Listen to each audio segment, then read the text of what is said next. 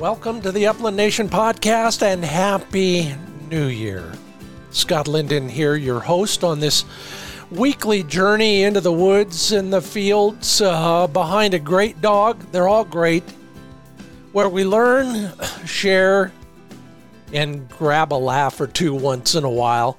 Should do all of those and more with our guest this week, Steve Grousman Grossman.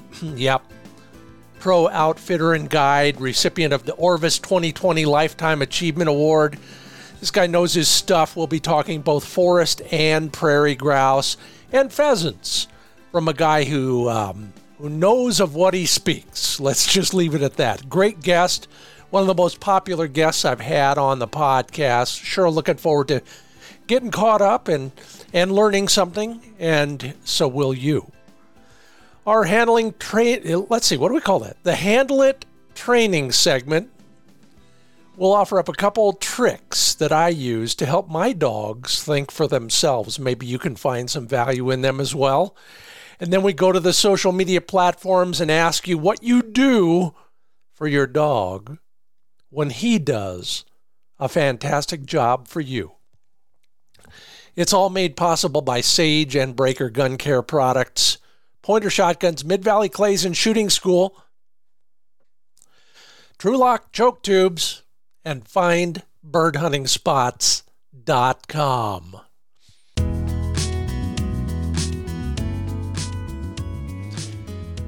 Well, we'll get to what you do to your dogs in just a moment, but I got to just relate. This was so classic, and maybe you've had this happen.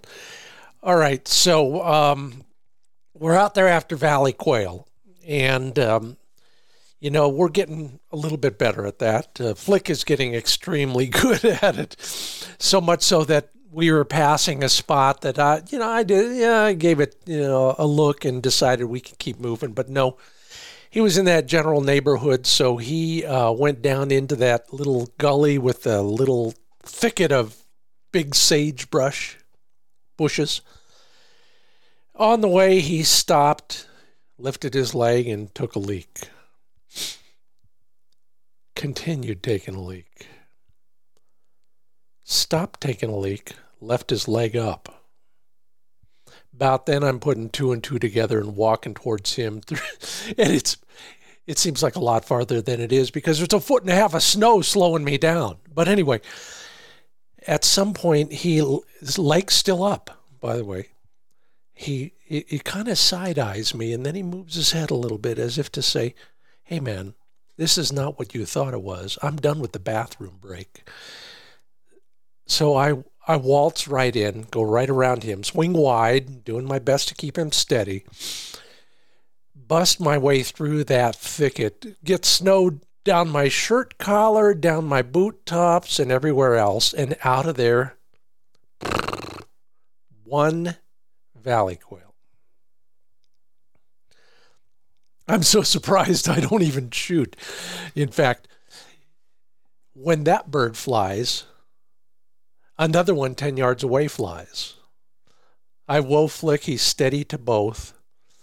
Even though I don't have the gun up, I'm, you know, so so what do I do? I reach in and I lob one of the dead quail I already have. Let him re- let him retrieve that one instead. you ever seen that? You ever seen your dog? Well, it seems like every German dog I've had will um, will point with his back leg once in a while. Maybe yours will too. Um, but that one was a new one on me, and I only wish I'd I'd had a video camera for that. Uh, what about you? Well, your dog does some great work too, no matter who you are. I asked on uh, all the social platforms, what do you do when he does a fantastic job? And in my picture, I have I have one pheasant that Manny, one of my older dogs back in the day, found along a, the only birdie spot in South Dakota we found that afternoon. It was a long tree line, and he got the only rooster out of there. Um, and I let him parade it around. But uh, you guys have some great ideas. Maybe some of us can learn from you. Michael Augello, he says, anyone within three miles will hear me celebrating with him. Brad Fleming gives his dogs the heart of every bird they find, point, or retrieve. And they know they got it coming. Charles Lindquist, this time of year, I'd give him, I'd give him a really hot dog, but I get the idea. Hot dogs, yeah, one of the greatest training treats around if you need it. Um, how many of you go to McDonald's drive-through on the way home? John Swanson does. Uh, his dog gets a McDonald's cheeseburger, plain, of course. Um, Chad Chet Michael feeds the hearts. Lots of people going on that. I, I just wrote a story about that kind of thing. Um, I'm uh, you know I'm kind of going back and forth on giving the dog guts, especially in the field right there. But that's my problem, not yours.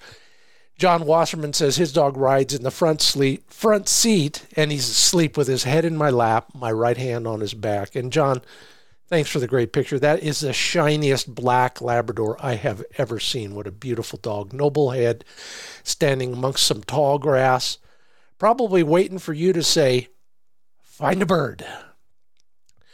Um, sleeps wherever he wants, and a lot of good boys. That's Tim Newbrand's suggestion. George Cummins, I just can't visualize, let alone hear you in my head saying, Who's a good boy? but I know Samson and I know he is a good boy. Treats and eggs and bacon. Eggs and bacon, breakfast for dinner, says Larry Scott. And there's another McDonald's fan, John Andrus. So many great ideas. If you haven't looked through that, always take a look. Somewhere in all of those comments is something that you can use on your dog or for your shooting or for your bird finding or anything else. It's all at uh, the Wing Shooting USA and the Upland Nation Facebook pages, Instagram, and Twitter, all of the above.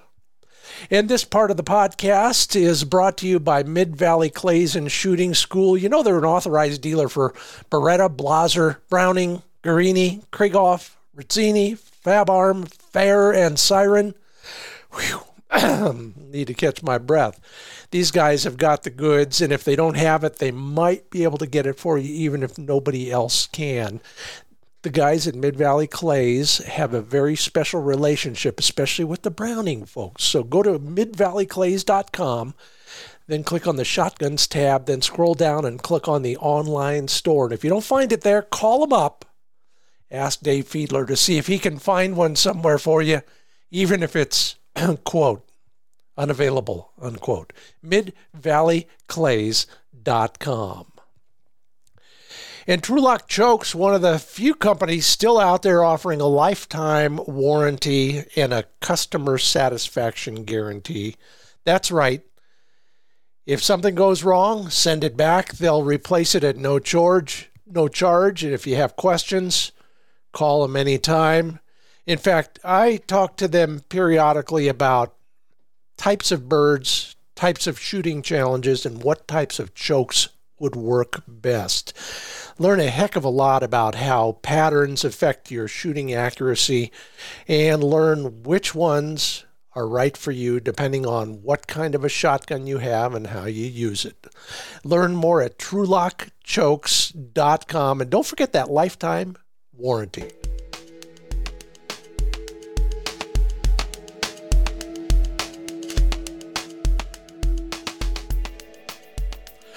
So good to have him back on the Upland Nation podcast. Steve Grossman, Grossman. I wonder who came up with that one first. He's a pro guide outfitter, the recipient of the Orvis 2020 Lifetime Achievement Award. You know, they don't give those out very very freely, so this guy knows his stuff. If you want to learn more about prairie grouse, pheasants, and who knows what else, uh, bird dogs, and all of that, he's the guy. Steve, welcome to the Upland Nation podcast. It's great to be with you again. Yeah, it is. And by the way, Happy New Year, too. So, uh, lots going on with you. We'll talk about that and, uh, and everything else under the sun. If the sun would ever poke its head through the overcast and all the snow we've been getting. I saw that little bit. I saw that big orange thing in the sky a couple days this fall, and so I, it's been a while now since I've seen it again. But I long for it. Well, boy, so do I, and maybe everybody else is in the same boat. I, uh, I, I, I, I am desperate to walk on bare ground. That is that is my only goal, and and some people know. And I talked to you off, Mike.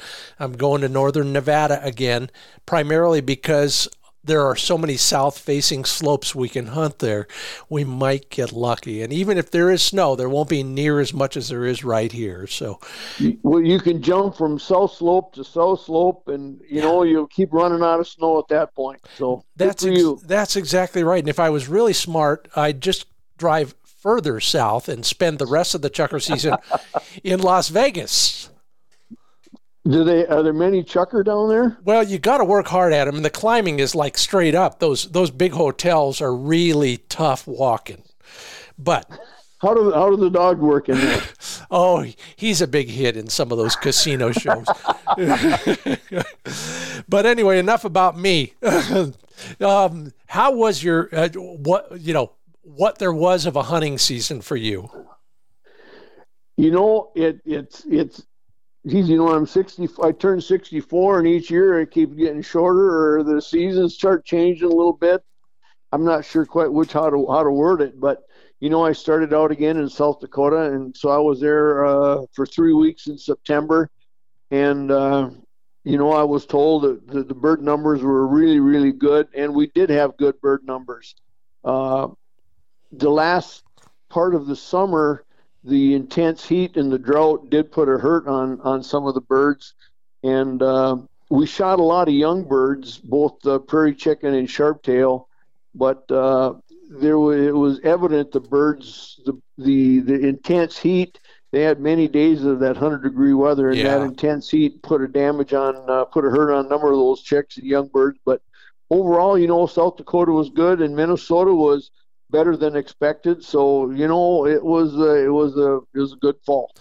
Hold that better than expected uh, thought for a moment. Let's go back to South Dakota, where I I spent yeah. five days walking around uh, just outside your window there um, in Beadle County. and what we noticed was number one, it was really hot, even um, late October. Uh, but that pushed most of the pheasants into those cattails in the low spots. Did you find the same thing happening with you, or did you were you somewhere where there were no cattails? Well, you know, the bulk of my South Dakota stuff is all in September. Yeah, so I hunted yeah. prairie prairie birds the entire month of September, then back in Minnesota all of October, and I've got uh, family and, and good friends that are still hunting here in Beadle County in South Dakota near Huron, and uh, because there's no moisture, really, literally, there is no moisture. Yeah. Many of the sloughs have, have all dried up. That uh, the birds can go anywhere. Yeah. You know, so there, there's no water stopping them from going anywhere. So I, I do know that that the, the, the bird numbers have been good. You got to work for them, but they've had good bird numbers uh, the family that I've got here have, have had a good fall, but uh, you know they're not they're selective in their hunts. They're not hunting every weekend. You yeah. know, it's every every couple weeks.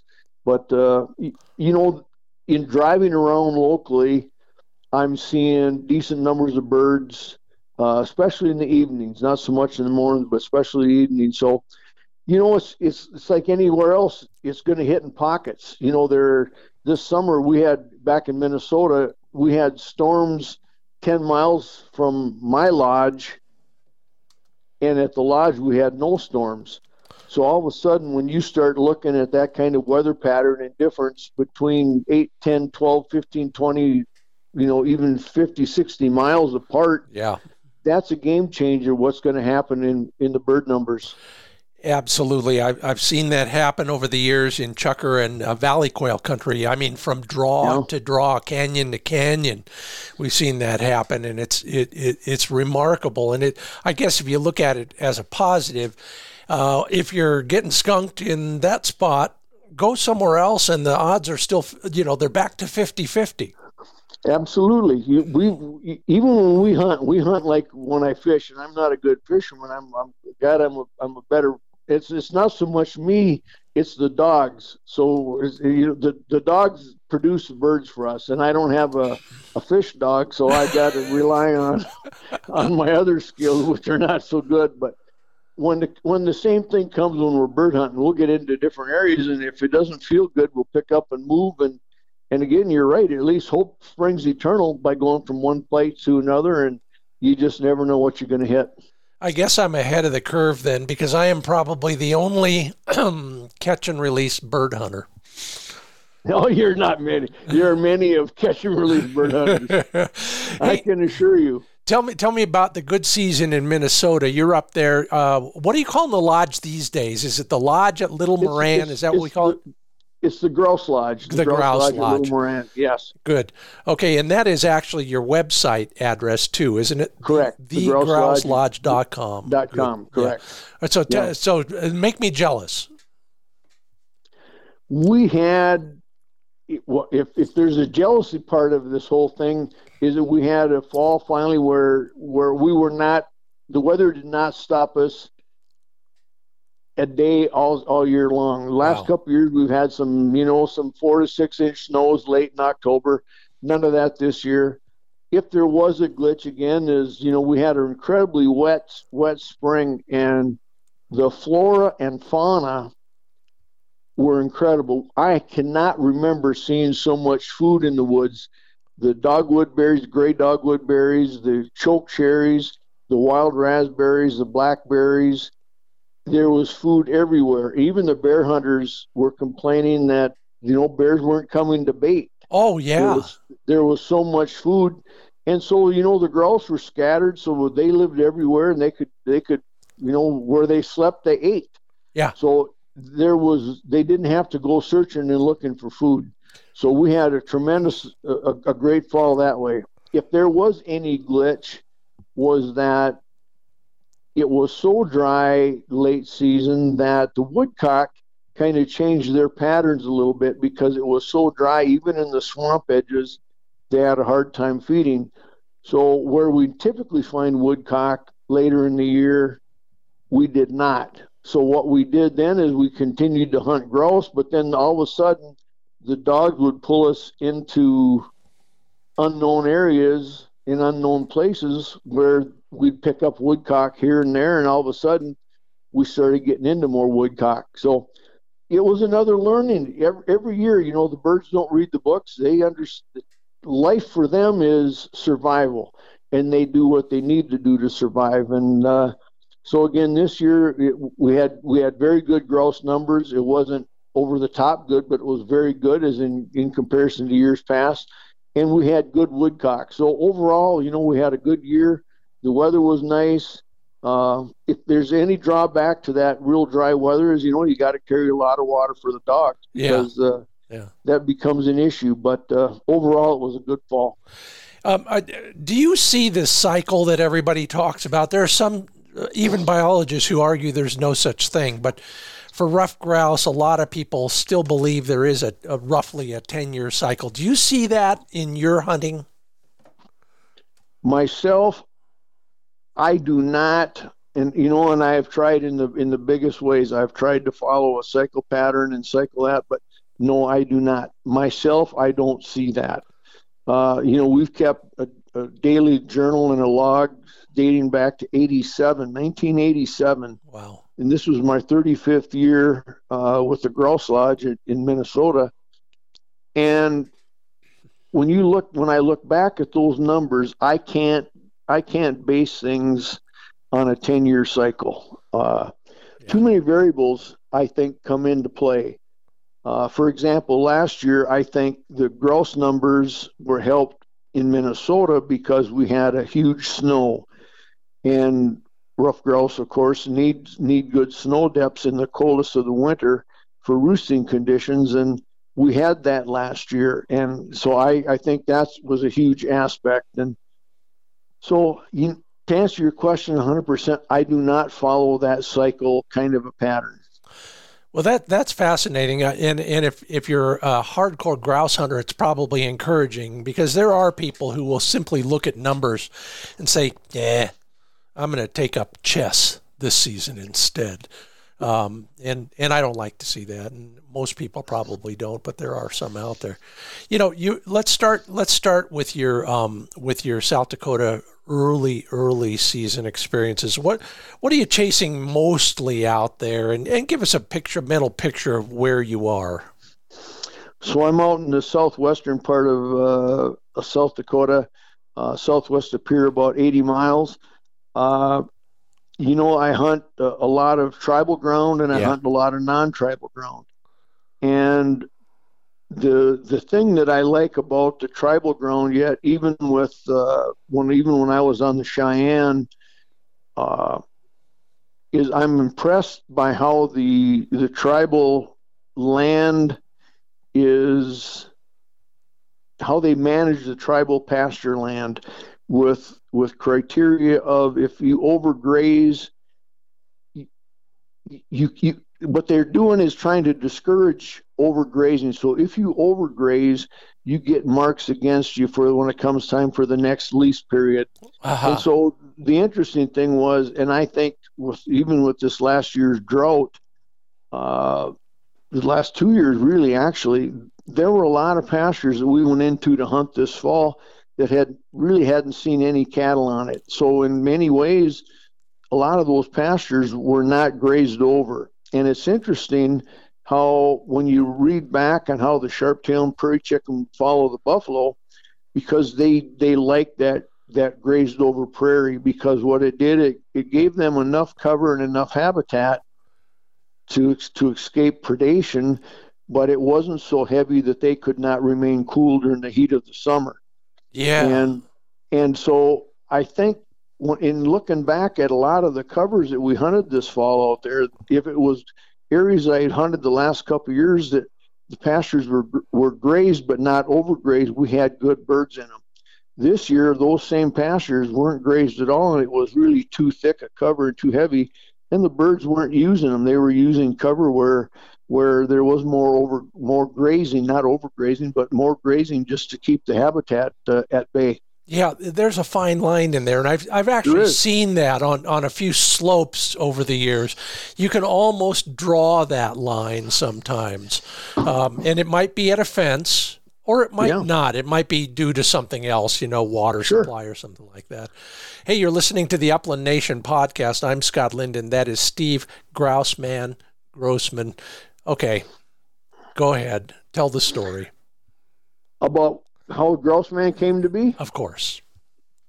I had a good friend, and he's guided for me for years, many, many, many years, and we still are greatest friends. And he doing he does a lot of uh, of uh, field trialing and, and has a great number of English setters yet. And it was years ago. It was he said he said one day we were out, and he just it came about. It just popped out of his mouth. He said, "Grousman."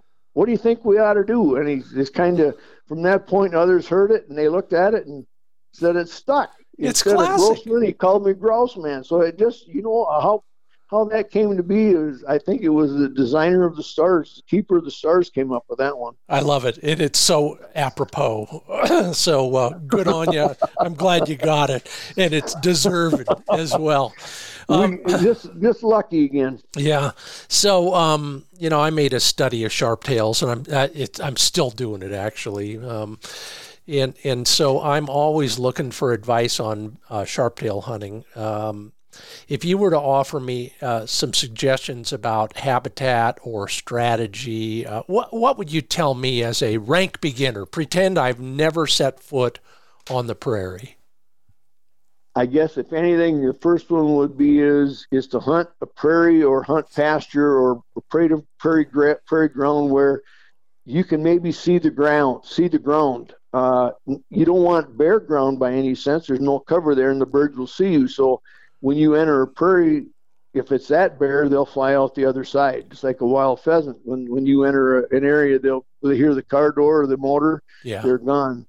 But a lot of it is is a lot of it is is a is kind of a happy medium of thickness of cover. That's one. Mm-hmm. Uh, where it's where it's been slightly grazed, there's plenty of cover. The birds can squat and hide. Especially early season, you know, we're still hunting in days where, you know, the afternoon temps might get up to 96, 98. You know, yeah. when we're out west, and even when it's that warm, the birds don't want to move. They're, they're, there's no reason for them to move. They're not going to waste energy. So, you know, if it was heavy, thicker cover, the birds are going to overheat, and they don't like that. You know, they're a big, heavy, heavily feathered bird. They got feathers continue to their feet, so they want to stay cool just like other critters do. So they look for shade. or they look for a lighter cover. And I think that would be one of the first things was would be to enter a habitat or a pasture or cover where the cover has been grazed over, but it's not tabletop thick or tabletop uh, flat. Yeah. But there's enough cover yet for those birds to, to find escape and escape routes. I've I've I've had good luck on the high spots in that kind of country. Do you ever? Is there any consistency consistency to your experience with sharpies on the knobs, the higher points? Absolutely. Yeah. If, you know they they like to be able to where they can see. Yeah. So they're either if there if there's a if there's a little knob or a little knoll on a prairie or on a pasture, that's always a destination point. Yeah. And so is the plum thicket, or so are buffalo berries or snowberries. Those are destinations that we go to, and so they like to stay on just the lee side of that hill. They're not in in the brunt of everything, but they're very close. So if you get too close, they've got an easy escape out of all that cover. Yeah. I, I think it, I, I just think in many instances when I watch sharptail or prairie birds flying preseason, they will fly into a pasture or an area and they will use something as a destination for them to, to fly to, whether it's a small little plum thicket or if it's a buffalo berry or, or snowberry, they will fly toward it or close to it and then they move into that cover so they can so they can get some shade. Yeah. So when I watch them use that and use those destinations, I use those destinations when I hunt. Yeah, and I've had good luck at them, and I, I never realized how important shade is until it got really warm out there, and it, it's absolutely. absolutely. true. Yeah, yeah. You know, for fun, uh, we had a, a, a biologist on a few weeks ago, and he said, "Great sharp tail cover is is grass that is um, that you can see bits and pieces of a soccer ball in it, not the whole ball." Yep. But bits and pieces, and I love that analogy. That's that's probably right along the same lines of what you just said. It's it's it's give and take. So it's not you you can't see ground, but if you look close enough, there's the ground. It's Yeah. not it's not that bare or barren, but it's been it's been used, and I think that's a that's a big part of it. How about uh, ringnecks? Uh, did you do much uh, pheasant hunting this year? Myself, I did not. After the uh, you know, with with age comes wisdom, and after thirty some years of, of chasing these critters, uh, I had pieces parts that were starting to give out on Mm. me. So I had a new knee put in on November the fourteenth. So that kind of took me out of play for uh, the remainder of the of the season. So I've I've not chased any pheasants this fall. Uh, so I had a had a big a big uh, September of chasing prairie birds in South Dakota, and then all month of October hunting grouse in Minnesota. So I'm I'm on the road to recovery. I had a new hip put in last February, a new knee. Hell, I'm just hell. I'll beat the dogs to the point next year. Yeah, if if uh, if the TSA will let you through the radar machine. I quit flying. I Yeah. if I can't drive there anymore with the dogs and my wife, and we like the road trip. So Amen. I hear you. You know, yeah. there you go. Well, um, uh, it sounds like you had a full season anyway. Um, let's let's go back and switch to the to the rough grouse thing again because, uh, again, that's one of those things I'd like to learn more about. So. Uh, you mentioned all these food sources, and it strikes me, and I'm hearing this more and more often these days. With grouse in particular, just like you said, with, with bears, for example, or, or in a lot of places with other critters, the, the big game guys have got it figured out. They look for food sources. Um, Absolutely. more and more, do you find yourself starting with that, or do you have other tried and true habitats that you like just as well? In most cases, when when they go in with a clear cut in our part of Minnesota, when it's a clear cut or it's now it's it's I, I should rephrase that. It's not so much a total clear cut. It's more more of a selective cut. Uh huh. But nevertheless, they're still doing a lot of cutting, and with that cutting, then that brings back uh, the dog gray dogwood for dogwood berry. It brings back a lot of hazelnut for the hazel catkin. Uh, birch trees, young birch, they like the hazel. The, uh, the they like the birch catkin on a birch tree Yeah. along the logging roads once that ground is disturbed with the loggers going in and out, the clover starts coming back, the wild strawberry. So really, and, and that's I think is what makes the rough grouse such a a, a great game bird is th- they live in their refrigerator. They live right near their food, so they can go anywhere within their habitat, and there's food available. Whether it be again crab apples, thorn apples, high bush cranberry, uh, dogwood, etc. There's always food available to them. They we we find them their crops full of, of acorns and wild strawberry, clover, you name it, and and they're they're eating it in the woods. So to choose a place based strictly on food, I do not. I look for, I like young cuts, that's one, but then I also like over mature habitat where you've got maybe it's a piece of, of aspen that needs to be cut. Yeah. That's just kind of in its in its late stages, maybe 25 to 30, 35 year old aspen. And the reason I like that is is, is it's self-thinned itself after the clear cutting and so what it's done is created enough ground cover with with hazelbrush and dogwood and a variety of different food types. So the grouse i think they move just like other things. I know the the clear cuts are so important for the raising of the broods and the chick chick raising with both woodcock and grouse but i think those birds move as the year progresses so I find more birds in that older cover. Well, that's fascinating because I've ne- I've never heard that before. But as I as you describe it, I'm thinking of a hunt I did up there at Grand Rapids once, where yeah. the trees were really big, and the ground was rel everything's relative, clear. Yeah. But they yeah. were there, and uh, so what are they doing in that kind of habitat? I think that that I, I still am one of I will always work edges. So yeah. if I go into a cover, if I drive by a place, the first thing I look at is what is there for edges? Is there a swamp edge? Is there a, a is there a if let's say for example it's in the middle of a big let's say a 600 square mile or a section and all of a sudden there's a an old cut that borders a young cut mm-hmm. which is is very evident so you've got like a 10 or 12 year old aspen standing and you've got a 30 year old aspen standing in that that dividing line is very evident between the two types of habitat. So I will hunt that edge because those birds like edges. They still like like pheasants. They like an edge. The sharp tail like an edge. They like that diversity in cover. And so I will hunt that edge or swamp edge.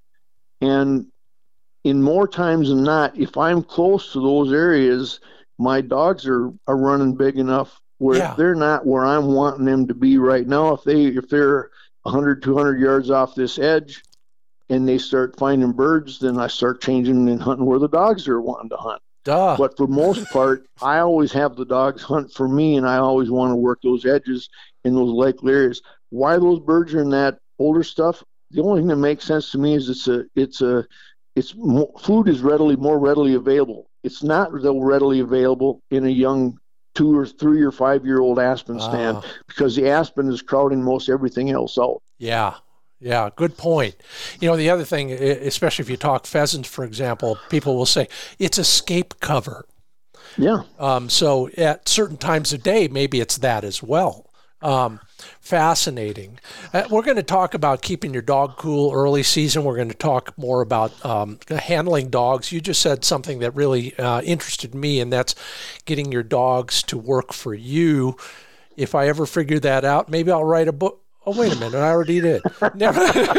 anyway, lots more to come with Steve Grousman Grossman. We've also got that Handle It dog training segment coming up.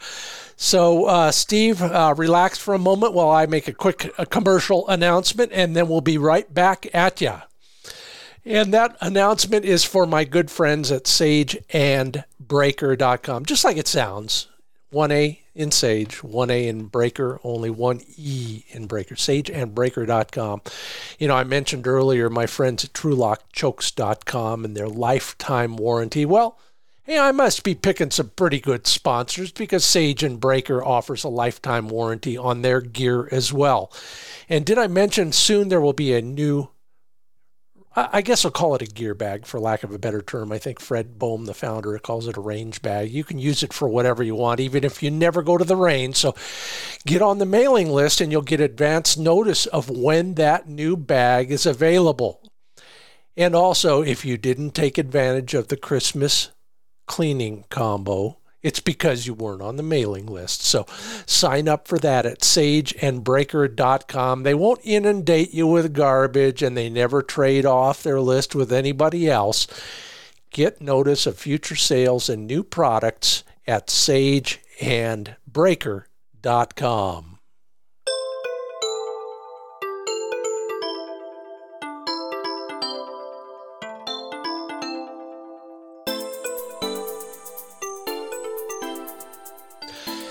And welcome back to the Upland Nation podcast. Steve Grousman Grossman. How's the knee doing, by the way? You know, it's doing great. I had the knee done on, on November the 14th, and uh, uh, I just, I it was interesting because I had uh, a, a, very good friend and uh, a, a neighbor take care of my dogs for the last month, and so I drove back to Minnesota yesterday, picked my dogs up, so I've got them with me now back out here and in uh, back in Huron now, and so you know, putting dogs in and out of the truck and back in the trailer, I was wondering how it's going to go, but so far everything is good, and and I've been very fortunate. But I it it uh, when my knee was done last February, and now, or excuse me, my hip done in February, my knee now. Uh, I, it's just it's it's a it's a game changer. It's a life changer. How it how it helps me get around anymore. So uh, it was it, for for for many years. I've you know I've worked with a lot of different physicians and and surgeons and hunted with them. And their first response was their first question was, well, when you get it done, not if, because you're going to need it. Just when it does, put it off as long as you can. And yep. I'll be I just turned 64 and so I'm I'm happy that I did, and uh, it's it's life changing. It, it's incredible. So I'm, this, things are going well. I couldn't be happier. And uh, I'm on my way. Both of them. I won't yeah. I won't list the problems, but I will suggest that if you're a parent and you have a child and he's playing little league baseball, do not let him be a catcher. That's all I'll say let's get back to the birds and bird hunting. Of course, that's the topic uh, all the time around here. Um, you know, you you see all this stuff, and you have to be very kind because they give you money, and then hopefully they tip your guides well at the end of the day. But you guys sit around after everybody else goes away, and you trade stories about some of the dumbest things we clients do. Can you can you narrow that list down to a couple thousand? the the number one, and I, I the number one thing is it positioning yourself to put yourself in play for a good for a good shot. Yeah. That's the that's the biggest thing that people that they do not do. They don't think of positioning themselves no different than a than a soccer player position yourself on the football field where you can where you you have a great opportunity to catch a pass. The biggest thing, and so many times is it's a classic example. A very good friend and a longtime client. We were hunting sharp tail again this year. He was out here with me in the prairie, and it was it was the same thing that took place the year before with the same guy. we had we had two birds that flushed young birds that flushed quite a ways out. They went into a plum thicket, and so he was with with uh, one of the guys, and I was just photographing. And what he did is he walked in the same side of the plum thicket bush as the guide did. Huh. So that left that left one side totally unmanned. Yeah, yeah. So where do the birds fly? Duh. They they they fly 100% of the time on the side of the unarmed on the unmanned side when it was all said and done again, he came up to me and he said, Jesus said, they they went out the wrong side on me. And I said, Tom, the wrong side, my God. I said, we talked about this last year. You stay back a little bit. Let the other guy get around the top side of that plum thicket. So he's already causing those birds. They don't know where you're at. They can't hear you. but they hear him coming, and so you're already down in position for for a prime shot, but you took yourself out of play. That's the biggest thing. Yeah. That and the other thing is, and I know we've talked about it. We did last year. We got a good laugh of it. Our our guys, when they walk up to a doggone point, they stop at the doggone point. and they don't continue to. It just doesn't. It's just not going to happen at the dog. It's going to happen out front, and you just you, you can't get that through people's heads. Well, it's it, I, and I, you know, I understand. I'm not laughing at anybody for the record. No, it's- it's- I'm it's laughing ongoing with occurrence. with us because we've all Yes. done it. And you know, I'm pretty well trained now. My dog has got me figured out. He slams a point, and then I say that word that starts with a W, W H O A. Yeah, and, yeah, yeah. And you know who stops? Me. So it's it's it's meaningless to the dog at that point. But with the other hunters, and that's I said, you guys got to keep moving. Yeah. Get past the dog. Get up there because it's not going to happen here. You know, I, I, I figured this out. I, I was watching a replay on a, sh- a show I made years ago, and I realized, you know, we're all good about that. If we got nine guys in a row, we're walking down standing corn, we're trying to chase birds to the other end where the blockers are. We all understand that, but we have to be blockers in a lot of other places as well. And it- Absolutely. and that is a perfect example. Don't don't let the um, the escape route um, be ignored. I guess is a way to do. Well, you you got to fill all those gaps. That's fill those empty spots as best you can. I love it. Uh, of course, shoot straight, but I mean shoot safe. But uh, but, Well, but you know, scatter yourselves. the the other interesting thing is, and it's an interesting it's an interesting kind of a way of, of, of from moving from the prairie to the grouse woods in Minnesota. A lot of my hunters that hunt with me in South Dakota hunt with me in Minnesota. hmm So when they're on the prairie, they, because they can see the birds, and I mean, there's a lot more. You, you can see it all happen. The good things with the dogs, the bad things with the dogs, and I mean, it's all out there in front of the Lord and everyone. So you, everyone's going to see it happen. And when you're on the prairie with with open prairie birds, when the bird flushes, more guys will keep their head on the stock and keep their gun their, their head down. But when that same hunter is in the grouse woods and a grouse flies across a trail or down a trail, because they don't get to see a rough grouse and wide open very often, they think, "Oh my God, it's so beautiful," and they don't get their head on the stock and they shoot over the top of the bird. And I had a, a, a good friend years ago and went to a to a very high end uh, shooting instructor and. And the first thing he did was is they put him on the trap range and they videotaped him and when it was all said and done, he said, The birds you're missing, you are doing what? He says, I'm not getting my head on the stock. He said, That's exactly right. And he said, You know, the guy I hunt grouse with in Minnesota, when he says I miss a layup, he said, That's what I'm doing. I'm not getting my head down. And this instructor said, You just saved yourself a lot of money if you'd listened to him. you know, and that really becomes an issue where people, when they get a good look at a rough grouse, for example, because they see it in all its glory, because they don't get that kind of a look, they don't get their head on the stock, and so they're shooting over the bird. And so that's another big thing is not keeping down on the gun, on your on your head down on your gun, and bringing your gun up to the stock, and yeah. and Yeah. and just a good proper proper gun mount.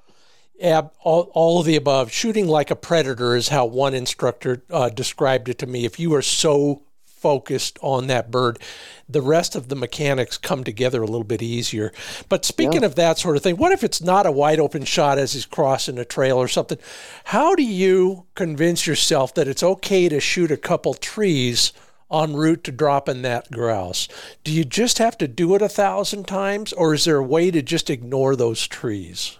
you just have to put the trees out of your mind. And Yeah. you know the great thing is, is and it's I'm very thankful and I'm I'm glad that we can we can provide that that bucket list hunt for so many people. And that's with a lot of guys on their first grouse hunt is is they their question is how do you get a gun up in this kind of cover? mm-hmm. After a point in time, you just position yourself, and that's the other part of positioning yourself is Yeah. is if a if a dog is out working in front of you and you're in likely cover, instead of moving, I stop in an, in an open spot in case a bird should blow out wild. At least I've got moved, room to move the gun. That would be one. Yeah. Number two is is is try to find an opening. You know, with when we're guiding with our hunters, once the dogs go on point, we want our hunters to be able to get into a spot where they can move the gun, and when everyone's ready, then we'll walk into to it to flush the bird. So we can help things that way. But it really is it's one of those things where you just put it out of your mind. It's not easy to do at times when you're getting slapped in the face, you know, time and again with tree branches and everything else. But it's it's it's it, if you see the bird, that's your shot, and that's yeah. that really is your shot. And most shots in the grouse woods are going to be, you know, no more than 25 to 30 yards, just because the foliage and the and the habitat just won't allow you to see better than that.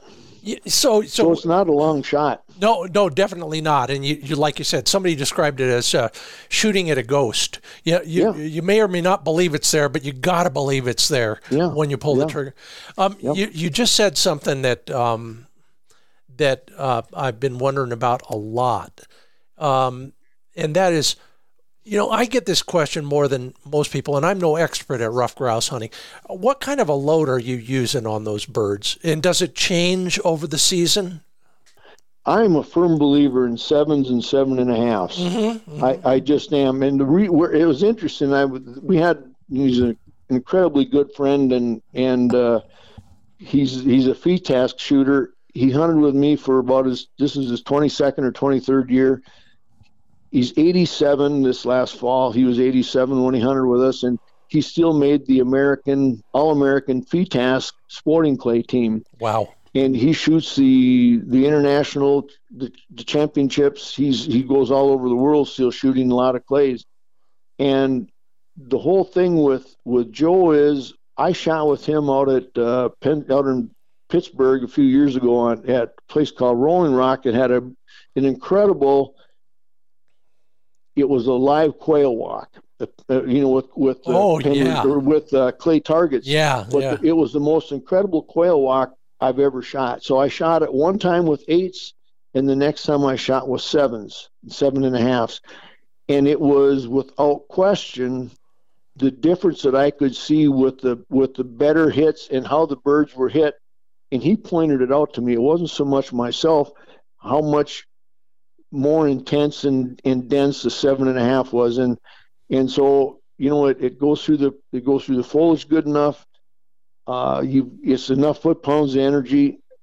That's that's just my feeling over all the years. And you know most guys are shooting at 20 uh, a lot of 28 some 16s but uh uh you know seven and a half six shot is, is okay, but uh, you don't need anything bigger than that. Yeah, yeah, and especially if you might encounter some woodcock along the way, you don't you certainly That's, don't want much more. No, you don't need others. You just over, you know, you're over bagging, over killing it. So it's just you're just being overdone, and and you don't want to do that either.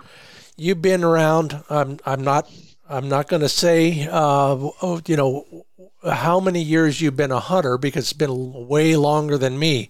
In all that time, can you think of a uh, a hunt that will never ever not be front of mind with you? There's numerous, but yes, there, I mean there was one, and he was a he's a just a great longtime friend from from Southern Virginia, and uh, it was he had a phenomenal big white female setter named Lily, and I had a little female, uh, and it was interesting. Mike Gaddis coined or, or classified her, called her the little ballerina, because she was just, she was strong. She was like a, a she, she was strong, athletic, and honest as the day is long. And you know, very few bird dog bird dog guys are going to tell you they. I mean, I, every dog I've had has had plenty of holes. This dog had fewer holes than than most, and so we hunted this particular cover this one afternoon, and it was like both dogs on the ground, and it was like swapping goals in the Stanley Cup Game Seven. It, first, it was it was Lily had a goal, then Drummer had a goal, then Lily had a goal, then it was nonstop, and we hunted we hunted uh, a cover uh, that was there's a big swamp edge, and it was one of those most memorable moments. And when we got to the truck, we both looked at each other, and you know, you knew it at that point. You it's, it's you don't have to say it. it yeah. It, we, we of course we did, but it was so great because each dog did super. They backed, they honored. It was it was one of those that was one of them. And so, but I've been so incredibly fortunate and blessed to share those days with so many good people that it uh, it's got to be all come out in a book. And so that's kind of a, of a plan for this winter now after recouping with my knee and and so we're we got things in the making for a of a, of a grouse man book and we'll see where it ends up. Oh, I can't wait. Uh, looking forward to it already. So keep me posted on that. Yeah, I can relate to that hunt. I had a quail hunt like that where at you know I still had three or four birds left on a limit, which I never get anyway. But I, I know, the thought comes to you, you know, how can you top that? Well, you can't. So let's go. You can't. No. Yeah. So uh, at the end of the, at the end of the day, you know, I remember those, and there was one other one that, that came to mind, and and Mike Gaddis had, had called me and and uh, says I'm working on a new book, and he said the the basis of the book is going to end up being the the basis of the book is going to end up being a uh, uh, the story about a grouse and a grouse dog that is that can that is that going off? Can oh, it doesn't that? bother us. We know you live a life. You know. Okay. Well, if, I'll move to another spot. All right. Alexa, stop.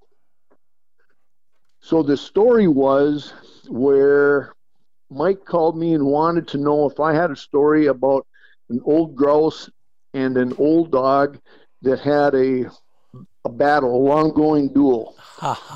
and if there was one that did the dog ever win, and there was one time it did, and it was actually the great thing was it was with the same hunter, uh, John that I'd hunted with, with I just described this hunt with his dog Lily. Yeah.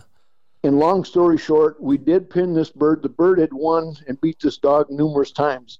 This day, the dog won, pinned the bird where he was totally handcuffed, totally naked when he got up because he was he went out into a swamp and uh, the shooter happened to miss the bird, but the dog won, and the bird lived. So it was it was a great ending to that story. And so he had written this. Uh, there's a it's, it's his last book is uh, this last book that he written is called Duel on Tabernacle Mountain.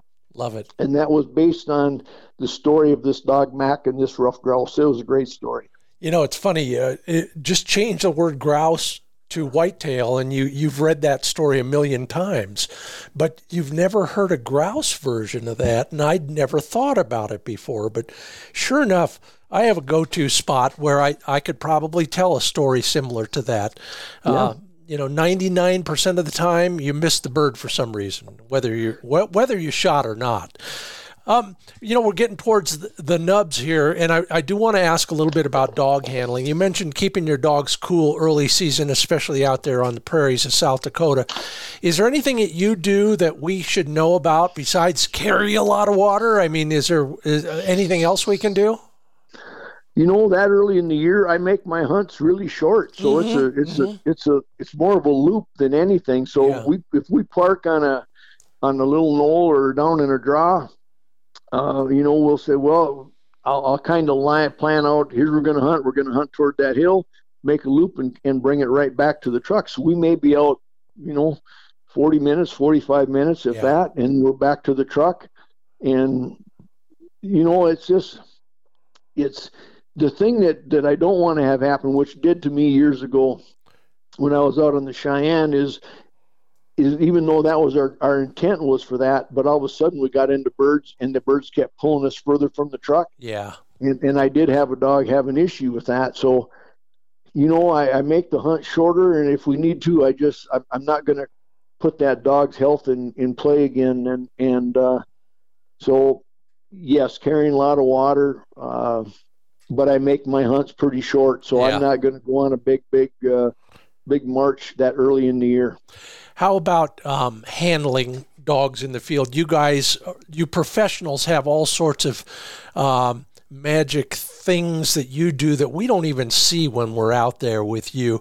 Uh, is there something that we can take away from that? Can you tell us one thing we should do with dogs to you know, maybe ensure steadiness, for example? Or, like you said, you want a dog to work for you, whether that means going left or right, it's your decision, not the dog's. Explain how you get that done. When I even when I'm in the prairie, I always uh, when I approach a, an area that I'm going to hunt, I've got it kind of in my mind how I want to work this strategically. If Yeah. it's a and with today with onX and different maps and things, you can see where the edges are and you can adjust and see how you want to hunt it. But if, if there's an example, if there's a draw that's got a lot of plum thickets and snowberry and and uh, winterberry and buffalo berry that I know those birds are using, I'll work those upper edges and let the dogs drift down into there. In most cases than not, the biggest thing is I hear if there's a, if, from a compliment standpoint is, my God, you never talk to your dogs Yeah. and, and I don't talk to them. I let them, I let them do their thing. But if I do need to nick a dog, I, I keep my transmitter in my pocket. No Uh-huh. one sees me pull it out of my pocket, and I just hit the a little nick, and that and that turns them.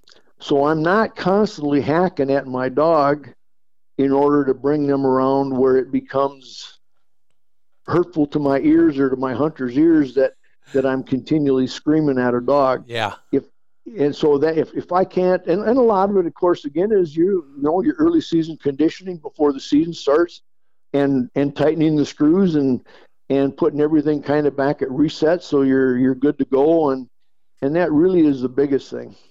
Yeah, you know, I've started using the tone, not the beep, but the tone Mm-hmm. on a collar uh, in the same way. That's almost as good as any other command, Sure. if you want.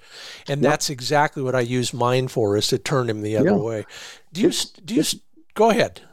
No, it's much the same. It you're making contact with the dog, and once the dog knows what it is when you make contact with them, Yeah. The thing is again is is being consistent. Don't just use the tone today and not use it the rest Yeah. of the season. Yeah. Use it all the time, and you you'll be just fine with that. Yeah, and, and overlay it. You know, when you're first teaching, it's just like every other command. You, you got to overlay it with a verbal they for have a to while or they whatever. have to know exactly what you're Yeah. wanting out of that. Absolutely. So, how do you teach that to begin with? You know, we're talking about the end product of that training. We want a dog to go that way, not that way. So, is it about your face and your direction you're walking? Do you give a command and teach it? Is there an arm signal? Tell me more. Well, you know the interesting thing is even when I did all that work for Purina and I got to I was at a lot of the a lot of the great field trials and riding and, and walking with some of the top handlers in the country, the dog is is constantly at some point if they're hunting with you, and that's the number one thing is they can be at 200 yards and glance back at you and know where you're at. That means they're still hunting with you. Yeah. And so if, if I'm on the prairie and I want to change my direction instead of hacking at a dog, I'll start drifting like I'm on a horse and I'll start walking to the left. I'll say to the hunters, all right, guys, we're going to start to drift right and we're going to head to that plum thicket over there. Pretty quick, the dog, you can see him out front. They'll start drifting and, and come right with you. They, they naturally want to be to the front. Yeah. Yeah. I, I So, agree. I will change my my stride or the direction that I'm going, and the dog will eventually end up working to the front, and then we'll we'll we're back on course. So if I want to go back another direction, I'll start drifting again another way, and I'll tell my hunters, and so all of a sudden the dog will start drifting back the other direction. They're still hunting for me. Where it makes it really difficult, especially in the grouse woods, and I've had some very good grouse hunters that hunt by themselves that follow their dog through the woods mm-hmm, mm-hmm. and they're very successful. However, they know what the dog is doing and they can tell by the bell where the dog is at and they just is one person to follow the dog. But when we have hunters or guides on, if we're 20, 30 yards apart, they can't adjust to that kind of movement the way you can as an individual hunter following your dog. Yeah. So so that kind of a of a hunter and their dog that he follows the dog through the woods like that is very difficult for me to have as a guide and a guide dog just because my guides can't they can't interpret or understand where the dog is at the same capacity that you are as a dog handler. Yeah. So so in all this stuff, I always want to make my dogs handle for me. They're hunting for me and stay in front of me, and that's all accomplished by the early training with check cords and and there's times when I'm in the grouse woods and it it helps even on the prairie where I'll just hide behind a tree and let a young puppy set. They'll all of a sudden if they look back and can't find me, then they'll hunt me back and and find me. Then we continue on. Yeah. So I don't want them yo-yoing back in and out, but I want them to always be in touch where I'm at, where I don't have. If anything, it's an old term field trialers will use. It's called singing to the dog, Yeah. where Yeah. if they sing to the dog, it's to let them know where the, the to let the dog know where I'm at. Yeah. You hunt accordingly. It doesn't. It's not a command for you to come into me, but it's just here's where I'm at. You hunt accordingly. Absolutely. And there are, uh, please don't, do not really sing, people, but make a Not- noise. It's not singing. and, and, and it's, you bring up a good point. In, in all actuality, a lot of people will use something like a vowel. yeah. yeah. Yep. Yep. I won't use O because O and O sound so much. I Mhm. don't want to confuse the dog. But you know, there are just a number of things that you can do just to let the dog know where you're at. And and uh, it's again, it's not commands or not hacking on the dog to bring the dog in. That's not it at all. It's just letting the dog know where I'm at, and and especially in the grouse woods, if if I'm, you know, if the cover's heavy, a lot of foliage, even if I'm singing to the dog and my hunters are 20 yards apart from me, they still know where I'm at. So it's a it's a it's a form of communication both for the dog and the hunters. Yeah, and and um, uh, th- thank God for that because otherwise you'd have to put a collar on each of the hunters too. Oh, that becomes frustrating. Oh, there goes the tip too. Uh, leave us with one bit of practical magic in your vest or in your truck is a piece of gear that we never thought we should have. What is it for you, Steve? Oh, it's a great question. Uh, uh, you know, I guess if anything, it's a, it would be a, a wide blaze orange collar that's an elastic collar that can slide over the dog's neck. Yeah. Uh, if if if I happen to have two dogs in the ground or someone else has a dog in the ground, if the cover's heavy or if it's it's that that would be one thing that I that I'll wear on a dog on occasion. Uh, dog boots I used to, but I, I don't so much anymore because I'm not hunting in that kind of cover. Uh, I guess if if anything, I with my setters, I use you know I I keep these. Uh, it's a uh, like a hair splitter and to pull the, the Oh, big yeah. mats out and different things that way. Yeah. Uh, yeah. I always keep Benadryl on my truck, you know, when I'm out in the fall. And, and a couple years ago, you know, when I when I went uh, further southwest of, of Pierre, uh, it was a little bit more snaky ground, so I bought all my all my hunters, uh, I, and I keep about eight pairs of snake gaiters in my truck.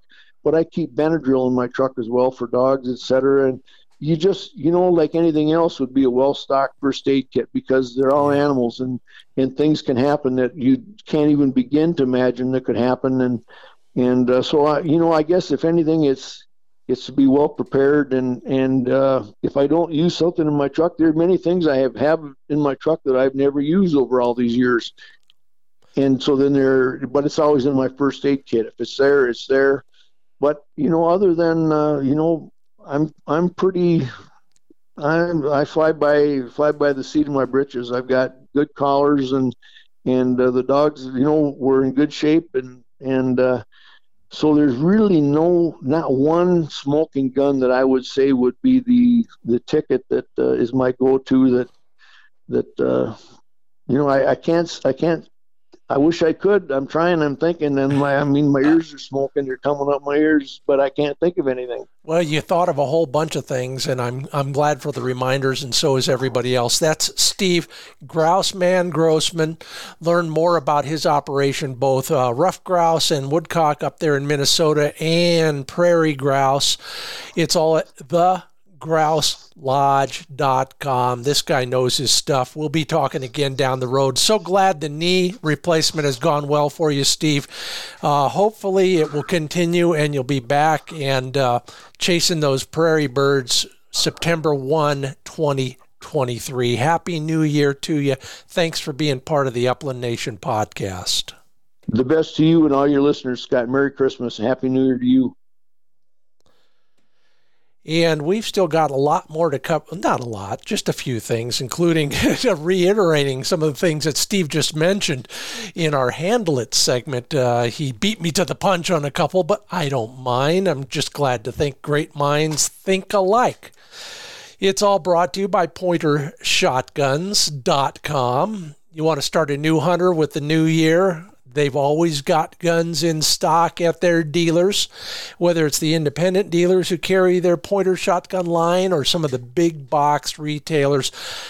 Go shopping at the pointershotguns.com website and then find a dealer there as well. Remember, they're a work of art at a price that's a thing of beauty. My new side by side is coming very soon. I cannot wait to try it. Yeah, they've got a little bit of something for everybody, no matter where you are in your shotgun career. You'll find something to meet your needs at pointershotguns.com. Handle it.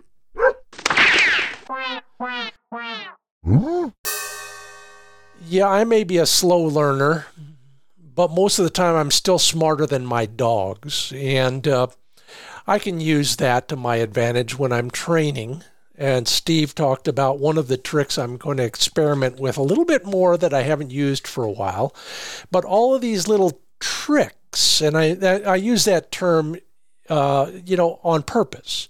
Those tricks can add variety and mental challenge for your dog. And I'll tell you more and more. The more I work with Flick in particular, I realize that he is really up for some mental challenges as well as all that exercise we need to get a German wire-haired pointer.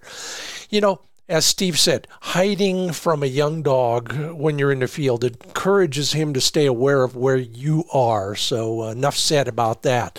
When you're working with birds and you want a dog to stay steady, plant two birds in the same spot, flush one, and then flush the other one so that the dog understands that there's more than one bird in many cases, and I better stick around for that other bird or that other remainder of the covey at the same time. Same time. Uh, you spaniel guys, you use uh, helpers on each side of the, you know, the the maximum uh, distance for a good spaniel cast in front of you, and those guys are dropping live birds out there once in a while, so that the dog says, "Well, I got to go that way if I want to find a bird, and then I got to go that way." All little tricks that you might do to keep your dog on his toes, so to speak, they all might work. And if you're looking for more advice about that sort of thing from me and from all the pros that I've worked with, check out findbirdhuntingspots.com and just click on the Your Bird Dog tab. Well, thank you all for participating this week. Thanks to Steve Grouseman Grossman. You can get more information at thegrouselodge.com. Appreciate all of you who contribute at the social platforms, always learning something there. If you left a rating or a review, thank you very much. Appreciate your kind words. Thank you to all our sponsors. You know, they're the ones who make this all possible. Sage and Braker, Pointer Shotguns, Mid Valley Clays and Shooting School, and Trulock Chokes. And particularly thank you for listening. I hope you have a fantastic 2023. Enjoy the entire year and particularly the next bird season. I'm Scott Scott Linden. Thanks for listening to the Upland Nation podcast.